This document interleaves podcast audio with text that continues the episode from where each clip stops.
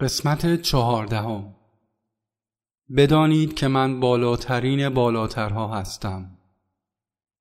بدانید که اگر من بالاترین بالاترها باشم نقش من ایجاب می کند که شما را از تمامی خواسته ها و متعلقاتتان پاک سازم. تمام آرزوهایتان را بسوزانم و به جای برآوردن آرزوهایتان شما را بی آرزو نمایم. اولیا پیران مرتازها و یوگی ها می توانند آنچه را که می خواهید به شما بدهند. اما من خواسته هایتان را از شما می گیرم. شما را از دلبستگی آزاد می سازم.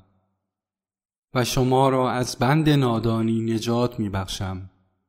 من آن کسی هستم که می گیرم. من آن نیستم که آنچه را که می خواهید یا آنطوری که می خواهید به شما بدهد. متفکران با عقل خودشان هرگز نخواهند توانست مرا درک کنند.